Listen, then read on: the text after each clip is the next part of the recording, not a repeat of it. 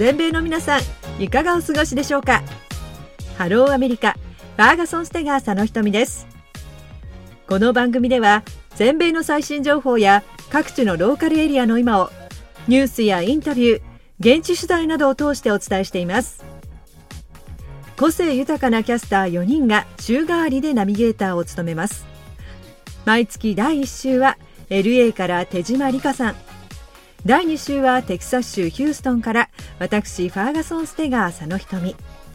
第3週はサンノゼから日本に帰国された福野理恵さんが引き続き北カリフォルニアの情報を。第4週はニューヨークから澤エリカさんがナビゲーターを務めます。さて9月。こちらヒューストンはまだまだ夏が衰える気配はなく毎日35度以上の暑さが続いています。今年は各地で異常な暑さとなっていますが先月ヒューストンでは23日連続での100度超え。記録史上最も暑い109度摂氏42.7度となり記録を更新しました。テキサスでは電力供給がギリギリの状態が続き停電を心配する声もニュースを騒がせています。テキサス州で電力系統を運営するエルコットは緊急の節電を呼びかけエネルギー省は電力会社に義務付けられている大気汚染の排出リミットを先週テキサス州は除外するという特例措置を行い今のところ停電は回避されているという状態です。そんな中で新学期の始まりを迎えたヒューストンですが我が家の子どもたちも学校に戻り元気に新たな学級生活を楽しんでいます。暑い中でも気持ちはすがすがしくまた1年のスタートを切りました。ルーティンに戻るっていいですよね。それでは今日の番組メニューをご紹介しましょう。この後は全米のニュースをお届けするニュースウォッチ。続いてリポーターが独自の目線でリポートするローカルリポート。今回はミシガン州で料理教室を行っているサラ先生が再び登場します。コロナ禍で注目を集めた麹を使った発酵調味料をご紹介します。塩麹に代表されるこの発酵調味料にも様々なバリエーションがあるのをご存知でしたか？アメリカで市販されていないコンソメも化学調味料なしで自宅で簡単に作れちゃいますよ。どうぞご期待ください。最後は週末イベント情報ローカルインフォメーションへと続きます。本日も盛りだくさんの45分間。どうぞ最後までお楽しみください。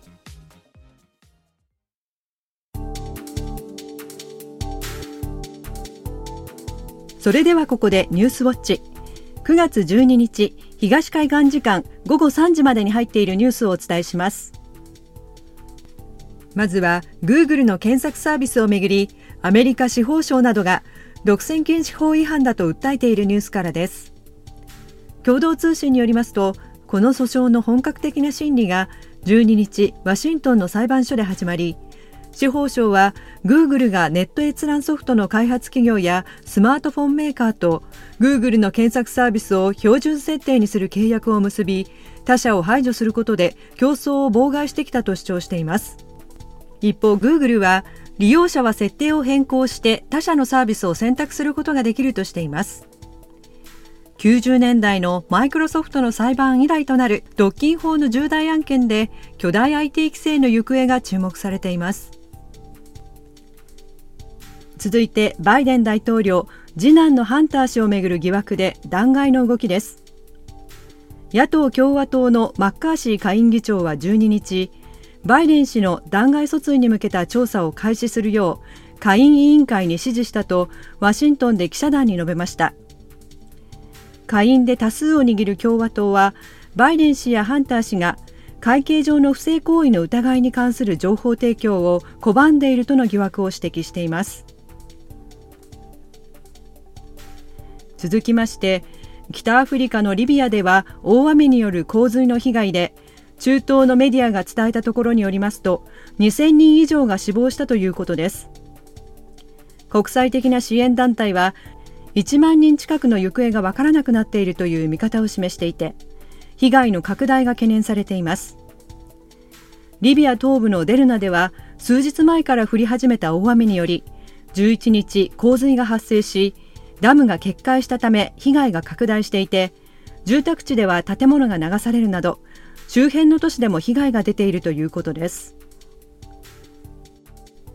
変わりまして北アフリカのモロッコで現地時間8日夜に起きたマグニチュード6.8の地震では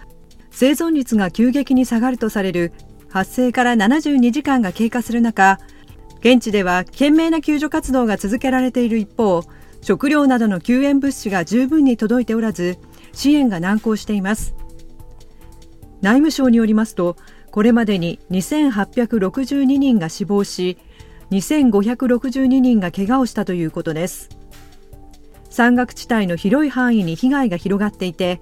救助や支援の活動をどのように行き渡らせるかが大きな課題となっています。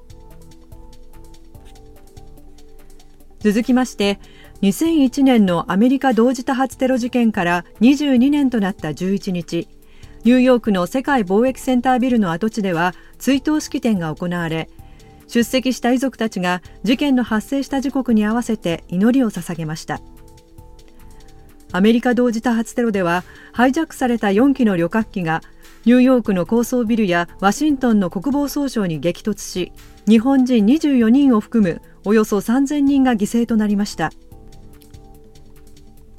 次はアメリカの FDA 食品医薬品局は11日新型コロナウイルスのオミクロン株新系統 XBB.1.5 に対応するワクチンについて生後6ヶ月以上を対象に使用を認めると発表しました。FDA が使用を認めたのはモデルナ製とファイザー製のワクチンで12日にアメリカの CDC 疾病対策センターが開く専門家会議を踏まえて使用が勧告される見通しです。アメリカでは今年に入って新たに入院する患者数は減少傾向が続いていましたが7月から増加に転じ FDA は現在感染の主流となっている変異株 EG5 に対しても効果が期待できるとしています。それでは最後に今年の夏の音楽シーンを席巻した人気歌手のテイラー・スウィフトさんの北米ツアーがドキュメンタリー作品として映画館で公開されることになりました。ロイター通信によりますとテイラー・スウィフト・ The Eras Tour というタイトルで来月13日からアメリカの劇場で封切られるということです。俳優や脚本家によるストライキの影響で大型作品の公開延期が出ているエンターテインメント業界ですがスウィフトさんのツアー映画は映画館チェーンにとっても注目の作品となりそうです。以上ニュースウォッチでした。それではここでテイラー・スウィフトさんの曲をお送りしましょう。今回のワールドツアーで人気が急上昇した映画のトレーラーにも使われているこの曲。クルーエル・サマー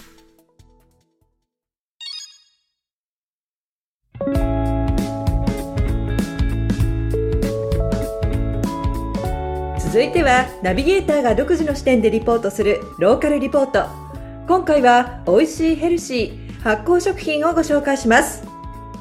一頃ブームとなった塩麹ですが塩麹に代表される麹調味料にはいろんなバリエーションがあるのをご存知でしたか？今日は麹の魅力を再発見。旨味を引き出す簡単麹調味料をご紹介します。早速先生をご紹介します。ミシガン州で料理教室を開いていらっしゃるサラ先生です。本日も一日どうぞよろしくお願いします2月にね、お味噌作りでご出演していただいていますが、それから半年ぶりになりますが、私もですね、その後すっかりお味噌作りにはまってしまいまして、今おかげさまで美味しく自家製の味噌を楽しんでいます。よかった、嬉しいです。あの、やはり海外に暮らしていると、国にまつわる苦労ですとか、まあ、困難っていう、あとストレスっていうのはすごく皆さんお持ちだと思うんですね。ただ、海外にいるからこその食の知識や経験を体験にしていただくと、あの、本当に嬉しいです。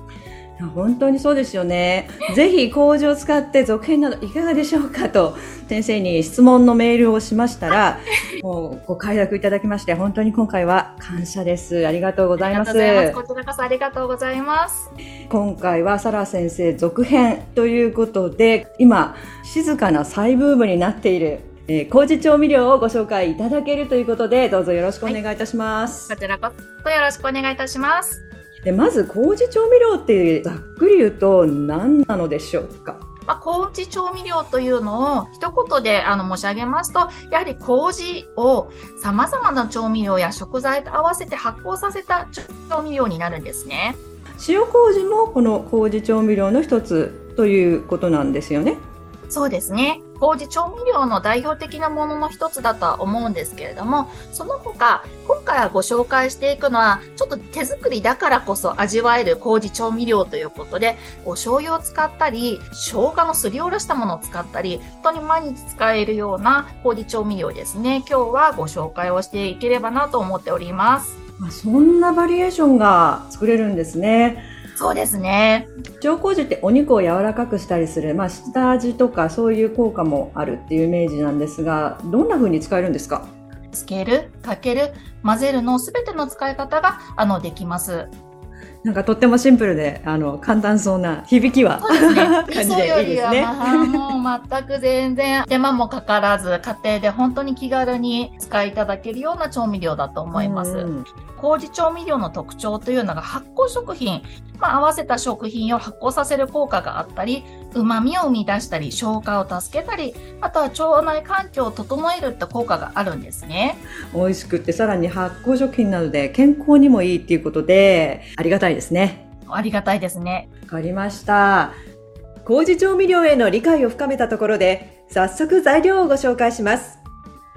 今回作る4種類の麹調味料に使う材料は、乾燥米麹、それぞれ 50g ずつ、塩それぞれ 20g、玉ねぎ 50g、生姜 30g、醤油 50g、そして水適量です。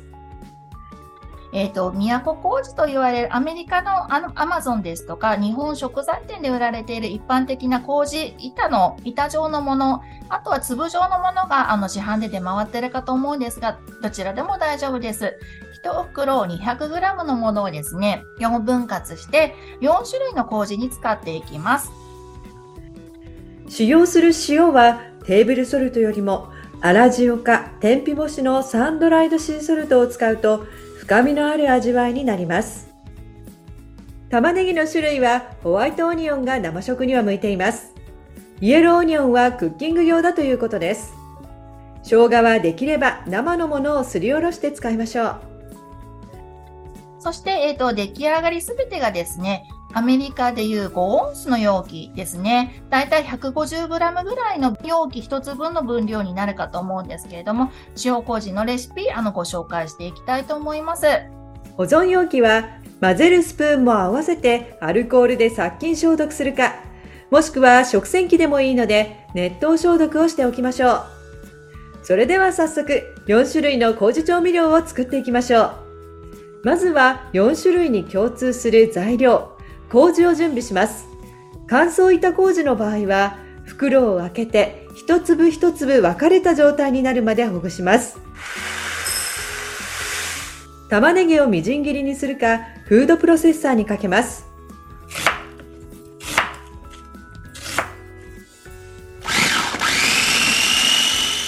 そして生姜もすりおろします。分量の米麹と塩をそれぞれ4つの保存容器に分けて混ぜ合わせます。そこに玉ねぎ、生姜をそれぞれ加えます。分量の水を加え、全体が均一になるよう混ぜます。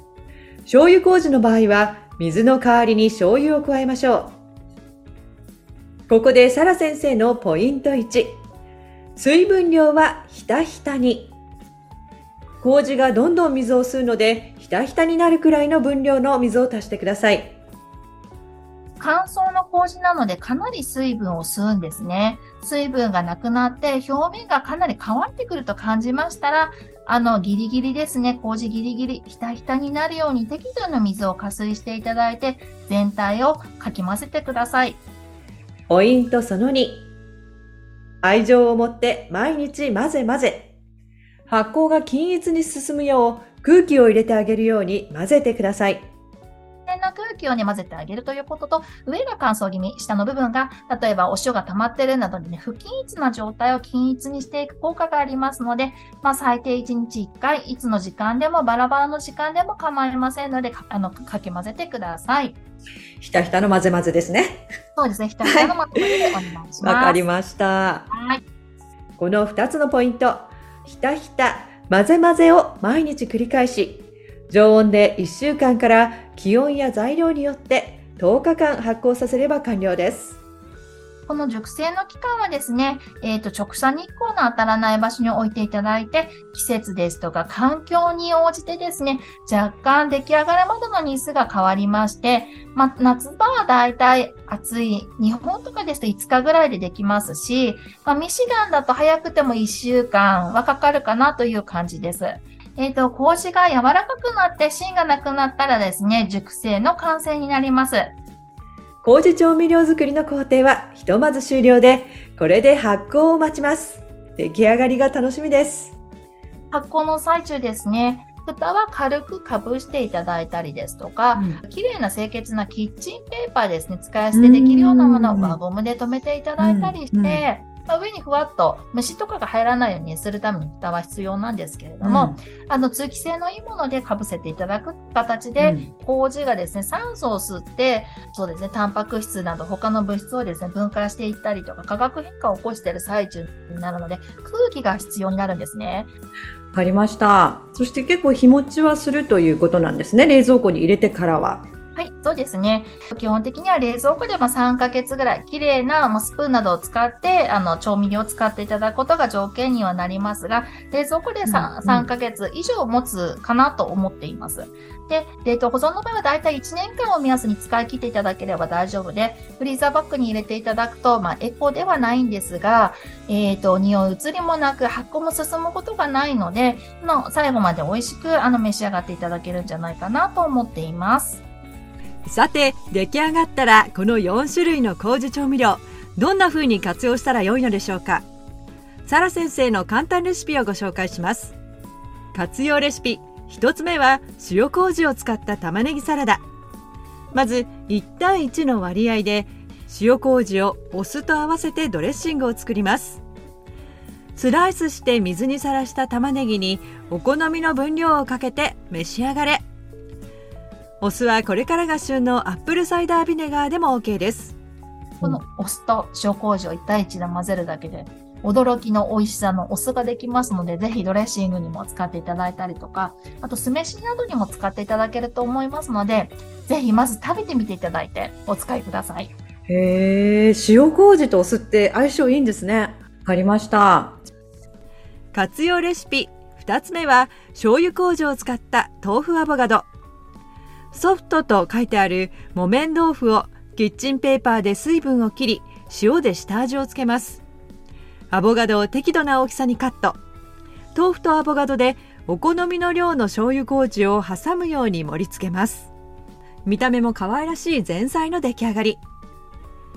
もちろん何でも漬け込みにも使えるんですけれども、やはり日本の文化って私もそうなんですけども、醤油何でもかけちゃう、おひたしにもかけちゃうし、あの、お肉にも最後味が足りなければかけちゃうし、というそのお醤油使いの代用品というかですね、の代わりに何でも使っていただくと、旨味とコクがプラスされてかなり美味しく仕上がります。で、アメリカの場合、あの、ソフトって書いてあるものがですね、絹ごしではなくてですね、うん、えっ、ー、と、ソフトと書いてあるものは、まあ、日本でいう木綿になるんでしょうかね。ねソフトじゃないですよね、ソフトって書いて売ってるの。騙されたことが何回もございます。あの、最近 silken っていう、それが絹ごしなのかな、日本でいうあの、喉越しのいい、チュルッと入る感じのものは、 silken と書いてあるお豆腐を選びください。ですよね。あの、木綿豆腐の水切りをする手間って多分あるものってあると思うんですけれども、うん、えっと、アメリカの場合はですね、 extra firm って書かれていたり、うん、ファームって書いてあるものを選んでいただくと、えっと、水切りなしでそのまま、あの、お肉代わりのタンパク質として、切って炒め物などに使っていただけるので、あの、用途に合わせて、あの、硬さを選んでいただくとよろしいかと思います。うん、ね、そういう良さもね、あるんですよね。そうですね。便利ではありますね。うん、続いては、玉ねぎ工場を使ったコンソメスープのレシピです。鍋に水2カップを沸騰させダイスしたトマト大さじ3の玉ねぎ麹を加えます再び沸騰したら溶き卵を加え出来上がりです洋風の料理にコンソメとして使えるほかバターやトウモロコシを加えた炊き込みご飯にもおすすめです玉ねぎ麹ですね。こちら、あの、市販のコンソメの置き換え品としてとても重宝するですね、予防食に合う万能調味料ナンバーワンというのが私の中で玉ねぎ麹になります。コンソメってあんまり売ってなくないですか？ブイヨンは売ってるんですけど。そうですね。日本だと、やはりあの化学調味料ですね、うん、結構気にせずたくさん入ってるものが、まあ、コンソメ代表格になると思うんですが、うん、アメリカに来るとそういったものが手に入らなくて、うん、日本に帰るたびにコンソメ持って帰ってきたりする方 多いかと思うんですけれども、危険を冒してね。で、私もね、やっぱりあの、日本から来たばっかりの時は、この、こその日本の調味料が恋しくて恋しくてだったんですが、せっかくね、アメリカにいて、その、体に悪いものが手に入らない状況にいるので、あの、これを機会にですね、まあ、例えば玉ねぎ麹、かなり味がですね、日本のコンソメに近いです。あの、無添加で、あの、化学調味料もちろん一切使ってないものになるんですが、アメリカのブイヨンを使うとコクが足りないって多分思って、みんないろんな化学調味料とか、うん、中華だしのものとかね、うん、私はもちろん入れた方が美味しいなと思うんですけれども、あの、かなり味の完成度が高いので、これだけ使っても、あの、満足できるお味です。へえ、なんか体にもね、良くて、で、簡単に作れるんだったら、ちょっとね、試す価値ありですよね。あります。はい。最後は生姜麹を使った手羽先チキン。チキンウィングおよそ1パウンドを準備。表面をフォークで刺し、袋に入れて生姜麹を加えてよく揉みます。数時間から数日間、冷蔵庫で漬け込みましょう。袋の中で粉をまぶし、油を敷いたフライパンで焼き色をつけます。エアフライヤーの場合はオイルスプレーをして摂氏380度で15分ほど。ぜひ試してみてくださいね。あの、私の中で漬け込みの調味料として一番和食に合う麹の調味料ナンバーワンが、えっと、生姜麹だと思っております。へー。お肉、お魚を漬け込んでいただくことで、まあ、旨味が増していくというのももちろんなんですが、タンパク質がですね、酵素の力で分解されて、かなり柔らかく食べやすくなります。特にね、アメリカのチキンですとかお肉、あとはお魚もそうだと思うんですけれども、獣臭っていうんですかね。こういったもの生臭さを消してくれる、まあ、生姜の香りでね、あの、美味しくしてくれる働きがあるので、まあ、チキンだったりとかお魚だったりですね、あの和食にかなり使いやすい調味料だと思います。というわけで、この発酵が完了した麹調味料を使って先生のレシピに挑戦してみました。それでは早速いただいてみます。まずは玉ねぎサラダから。うん。美味しい。これはね、三杯酢ですね。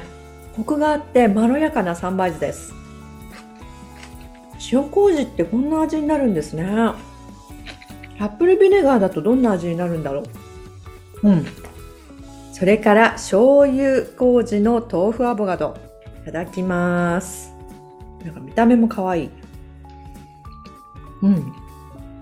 これは最高のマッチング。この柔らかくなった麹がちょっとひき肉みたいな食感なんですよね。うんうん。あの、醤油麹自体は、麹に甘みがあって、みたらし団子のもろみ風味っていうイメージですかね。うん、面白い。続いては、コンソメスープです。これはね、期待してるんですよ。いただきます。はあ、すごい。優しい味だけど、ちゃんといいお味が出てますよ。これ玉ねぎだけなのにすごいですよね。うん。ごくごくいける。うんうん。期待通りでした。さて、最後は手羽先チキンです。いい匂いをね、させているんですよ、これが。生姜麹を使いました。まずは何もソースをつけずにいただきます。あぶ。うまここのお肉自体の味が全面に引き出されてますね。これだけで十分美味しいです。生姜の味っていうのはむしろ感じられなくって、素材の美味しさ。だから、生姜苦手なお子さんとかでも、これは喜んで食べるんじゃないですかね。柔らかいし。じゃせっかくソースも準備したので、ランチソースとバッファローチキンソースもちょっとディップして食べてみたいと思います。よいしょ。あ、これはね、ビールですね。うん。お家のテレビでスポーツ観戦、準備 OK です。いや、それにしても、シンプルな材料がこれだけ美味しくなるなんて感激です。はい。ということで、サラ先生、今日はあの麹調味料やそしてその応用したお料理を教えていただきましたけれども、はい、ぜひあのサラ先生のクラスにも興味があるという方は、ウェブサイトちょっとご紹介いただけますか、はい、もちろんです。えっ、ー、と、インスタグラムの方で内容をご紹介しておりまして、ザ・シークレット・レシピ・クラブサラ、ミシガンといった形で検索していただけると、えっ、ー、と、検索で出てくるかと思います。あとはですね、録画クロスというものがあるんですが、えっ、ー、と、 note.com アメリカご飯といったキーワードでですね、まあ、ブログのような、あの、ホームページをご紹介している、あの、ページがあるんですが、ご興味がある方、こちらも、あの、参考になさってみてください。はい、わかりました。本日は楽しい麹調味料作り教えてくださって、サラ先生ありがとうございました。こちらこそありがとうございました。麹調味料の材料及び4品の活用レシピは番組の SNS にも掲載してもらいますね。皆さんもぜひ挑戦してみてください。以上、ローカルリポート。今回は簡単麹調味料をご紹介しました。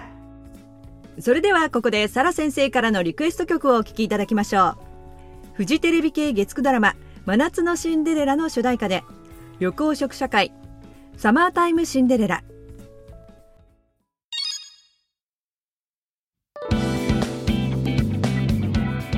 ハローアメリカ。第2週はテキサス州ヒューストンよりファーガソン・ステガーさんの瞳がお伝えしています。さあ続いては週末お出かけ情報。ローカルインフォメーションです。今週末にかけて全米で行われるイベント情報をお伝えします。ぜひお出かけの参考になさってくださいね。まずはじめはカリフォルニア州タスティンから。オレンジカウンティにお店を構える居酒屋ホンダ屋は今年創立30周年を迎えそれを記念するホンダ屋アニバーサリーチャリティーイベントを開催します。ホンダ屋の美味しいお料理や和牛たこ焼きそして和スイーツ日本のビールなどが販売されるほかヨーヨーやガチャガチャなどの子ども向けゲームそしてさまざまなステージが予定されています。MC には50歳でアメリカに移住した LA 在住タムケンこと田村健二さんを迎えステージでは太鼓の演奏に獅子舞や盾の披露アニメソングやキッズチアダンスのステージが行われる予定です。盛りだくさんのホンダやアニバーサリーチャリティーイベント。会場はタスティンにあるホンダ屋の駐車場エリアとなっています。日時は今週末の17日日曜日。時間は午後1時から8時までです。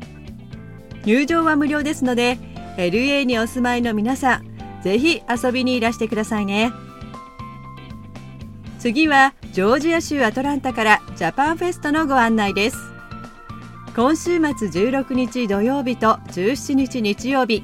アトランタのガスサウスコンベンションセンターでジャパンフェストが開かれます。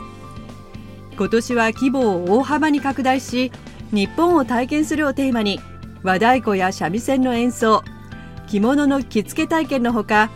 侍の刀の手ほどきに相撲大会そしてコスプレコンテストなど参加型のイベントが開催されます。もちろんおみこしや盆踊りキッズにはおもちゃの金魚すくいゲームもありますよ。食のベンダーではラーメンやカツ丼焼きそばに日本のビールやスイーツなどが販売されます。見て食べて体験して日本文化が満喫できそうなイベントですね。チケットは前売りが16ドル当日券は20ドルとなっています。詳しいことはウェブサイトジャパンフェスト .org をご覧ください。変わりましては中世の雰囲気を再現した不思議な見本市ルネッサンスフェスティバルをご紹介します。今週末からミズーリ州セントルイスでセントルイスルネッサンスフェスティバルが開催されています。16日土曜日から来月22日日曜日まで。毎週末の土日開催でその週末ごとにテーマが変わります。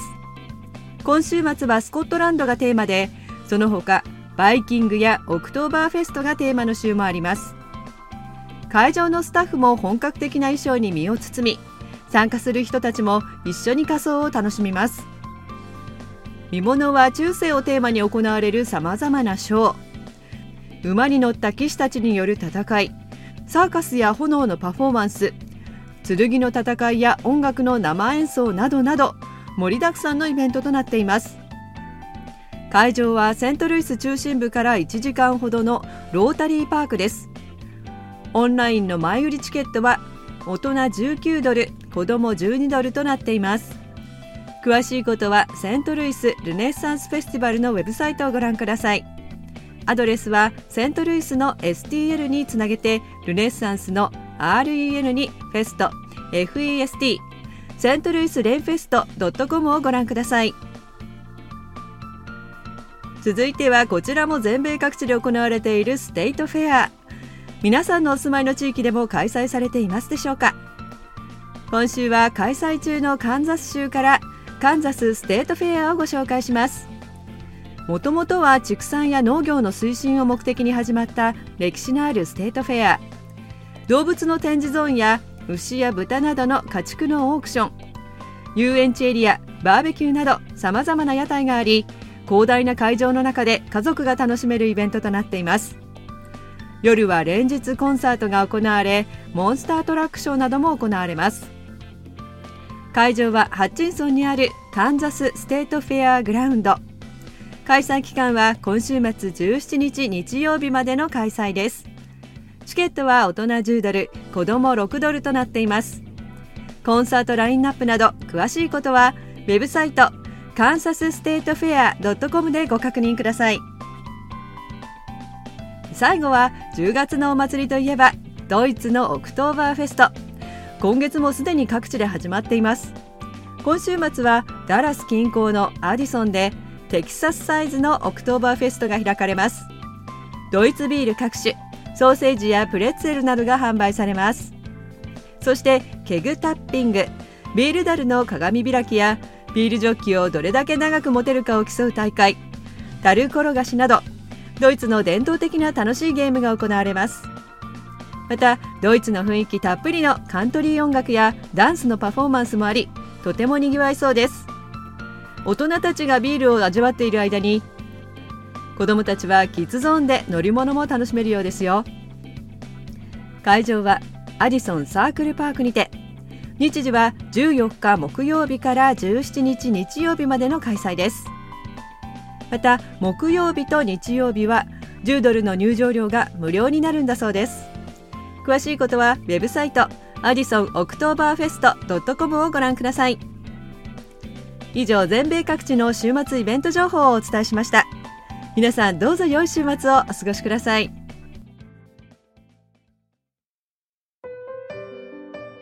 変わるものがあります。変わらないものもあります。人材紹介人材派遣雇用代行サービスの III キャリア .com 全米11拠点、経験豊富なコンサルタントが皆様のご要望にお応えします。アメリカ生まれの人事情報管理クラウドサービス iiihr.com 日常業務を簡素化し未来につなぎます。耳でつながるコミュニティ桜ラジオ .com アメリカ生活で有益な情報を全米日本語インターネットラジオで配信しています。皆様のありたい未来に向けて私たちは貢献いたします。人仕事地域社会。大切なご縁とともに25年。インテレッセインターナショナルインク。